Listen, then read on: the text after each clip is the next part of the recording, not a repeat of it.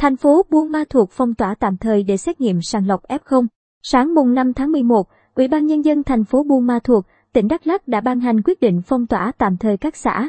phường để triển khai xét nghiệm sàng lọc F0 trong cộng đồng khi số ca mắc COVID-19 trong cộng đồng ở địa phương này liên tục tăng cao. Cụ thể, từ ngày 6 đến ngày mùng 8 tháng 11, tiến hành phong tỏa tạm thời các xã, phường trên địa bàn thành phố để triển khai xét nghiệm nhanh kháng nguyên SARS-CoV-2 ở 16 trên 21 xã. Phường có ổ dịch phức tạp cho khoảng 83.951 hộ với 294.959 khẩu, nhằm chủ động phát hiện sớm F0 trong cộng đồng để khoanh vùng, xử lý sớm ổ dịch. Thành phố Buôn Ma Thuột đã thành lập 204 tổ xét nghiệm, mỗi tổ thực hiện xét nghiệm khoảng 500 mẫu trên ngày. Việc lấy mẫu xét nghiệm sẽ thực hiện theo hình thức cuốn chiếu, mỗi gia đình sẽ được lấy mẫu theo hình thức mẫu gộp không quá 3 người trên mẫu gộp, không gộp gia đình này với gia đình khác. Bên cạnh đó, thành lập thêm 4 tổ lấy mẫu lưu động để xử lý các trường hợp có kết quả xét nghiệm test nhanh kháng nguyên dương tính với SARS-CoV-2, thực hiện lấy mẫu làm xét nghiệm real-time RT-PCR để hạn chế nguy cơ lây nhiễm trong cộng đồng. Ủy ban Nhân dân thành phố Buôn Ma thuộc giao các lực lượng công an, quân sự, chính quyền các địa phương lập các chốt kiểm soát trên địa bàn trong ngày thực hiện lấy mẫu,